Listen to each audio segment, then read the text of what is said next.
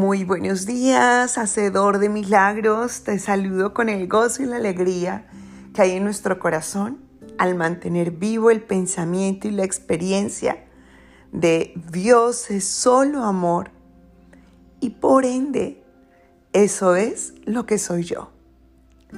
Cuéntame si ahora con este repaso no se ha avivado dentro de tu corazón la alegría, la forma en la que estás viendo el mundo. El brillo que hay en tus ojos es donde resuenan cada una de las experiencias con las que te encuentras y puedes apreciar precisamente lo que se esconde detrás de cada vivencia.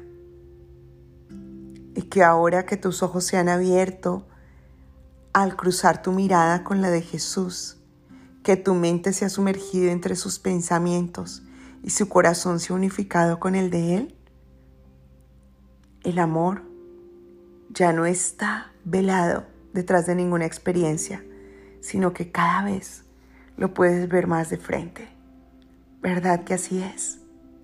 Así que con esta sensación iniciamos hoy, el día 173, nuestro repaso con la lección 155. Y ahora ves cómo toma más sentido cada lección, ahora que nuestro invitado principal es nuestro amado Jesús, quien te dice: me haré a un lado y dejaré que Él muestre el camino. Así lo ha hecho Jesús, así lo sigue haciendo ahora para darte la oportunidad a ti. Así que entra en esta pausa hermosa, comunícate con Él.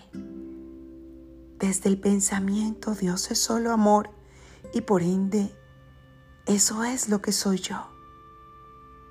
Y escucha a nuestro amado Jesús decirte: me haré a un lado y dejaré que Él me muestre el camino. Únete a esta experiencia con Él. Trae al Cristo a este presente. No lo invoques como una experiencia del pasado o como una visión del futuro.